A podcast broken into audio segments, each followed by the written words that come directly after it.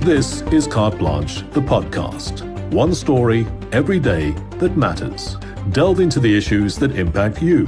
Whether you're in need of a better understanding of the world around you or simply seeking inspiration or unique perspectives, you'll find it all here. The reports caused outrage. In February this year, in one of Cape Town's poorest communities, rogue taxi operators used children as bargaining chips, preventing them from going to school. The taxi operators' demands, a slice of Cape Town's transport tender cake. On the second weekend in February, an anonymous voice message circulated in Khayelitsha, Cape Town. On Monday, children who do not use transport with Kodeta stickers will be taken out of these cars, whether going to school or creche. If they are using transport with Kodeta stickers, they will not be taken out of their transport on Monday. It told parents to abandon all scholar transport vehicles and put their children in Kodeta taxis. This topped the news diary for Lennie Makasi at this community radio station. This message had been now circulating in the social media platforms for quite a time when we actually picked it up as a radio station. So we thought we might actually quickly um, act on that and find out the whole, you know, the whole truth about it. Myself was approached by the Kodeta members now. They told us we must leave now and tell your friends they mustn't come in. While Lennie was briefing his reporters at Zibonele F M, the traffic anchor Zane Johnson at another radio station, K F M, was receiving urgent messages about the blockade from his contacts on the ground.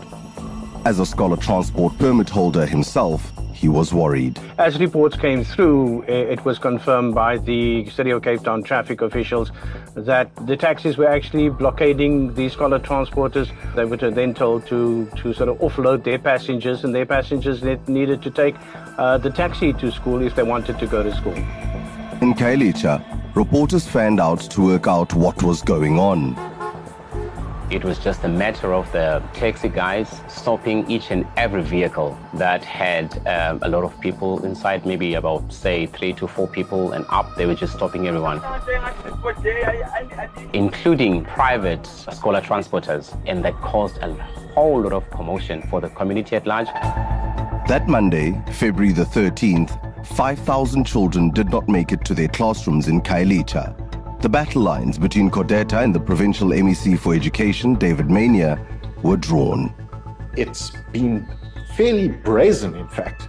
Uh, Kodeta have uh, not only released letters and press statements, but have also uh, sort of gone on radio and done interviews where they haven't denied that they are behind the uh, taxi blockade. For five days, Kodeta taxis ruled the road, and in Khayelitsha, thousands of children stayed at home. At the start of the blockade, all scholar transport were told to stay away, but it eventually became clear that the real target of this action were these big buses.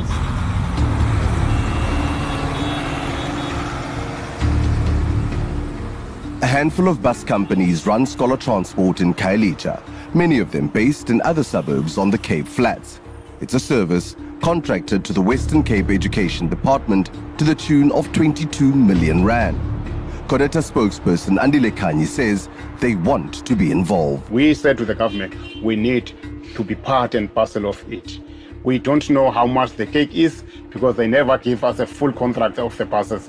But we are also one of the most transport here in Khayelitsha as well, so they must also recognize us. In the hottest month of the year, temperatures around this issue were rising. I saw kids struggling to get to school on time in the heat, and I'm extremely emotional and angry about this issue. I am also uh, a parent, and I'm absolutely outraged that the taxi associations would take up to five thousand children hostage in order just simply to extort money from the state here in the Western Cape. On day five of the blockade, the M E C fought back, and he laid a criminal charge against Kodeta and applied for an urgent interdict at the High Court. In court, Kodeta denied it was behind the blockade, and it found support from the Khayelitsha School Governing Bodies Association, which added its voice as a friend of the court. The K S G B A is a voluntary body which has an eye on other education sector contracts. Its chair is Lulamile Mkikela. Transport, nutrition, books, cleaning material, security, all the business is taking place in the schools. Kodeta's taxi bosses left the court with private security. Guards from Kuwait Risk Management also patrol Kodeta's head office at the Kuwait taxi rank, always at the ready. Is that the security company that's looking after your bosses? Yes, that is our company, yes. Now, it's a bit discomforting for a parent to see so many guns, and yet it's the same organization that wants to take kids to school. It is the safety of our organizations as well. This is a company, this is a legal company, and it is registered. This is a company that is also under Kodeta. They cannot just shoot anyone. It doesn't mean when you do have a gun, you will shoot anyone.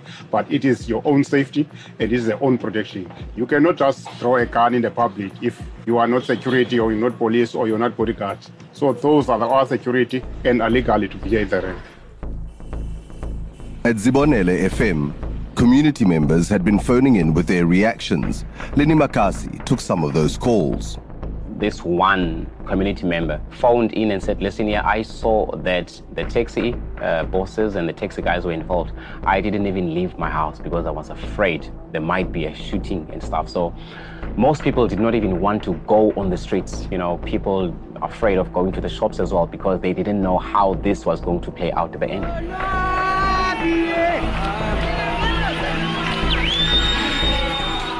Cape Town has a long history of taxi-related violence. Turf wars over transport routes are commonplace. Many lives have been lost in the crossfire, and now school children were in the mix.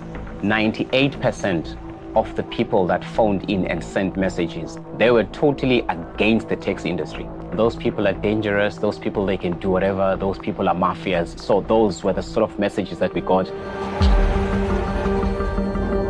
Many people who we approached in the community were too afraid to talk on camera for fear of reprisals.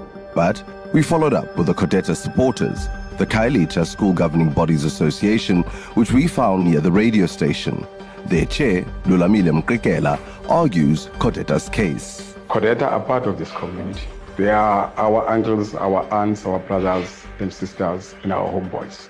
So we support that they should be given opportunity to participate in the transportation of our children. To shift the deadlock, the K S G B A wants to negotiate a new partnership and contracting model for all procurement for Khayelitsha schools.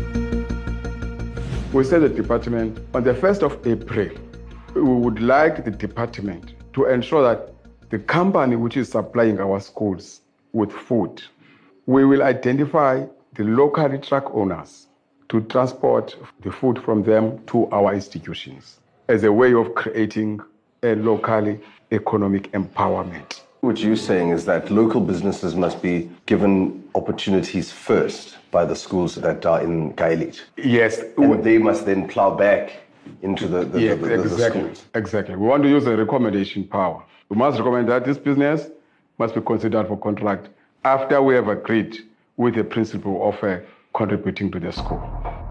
The M E C for Education, until now, has refused to engage with this discussion or entertain Kodeta's calls for a different way of doing business.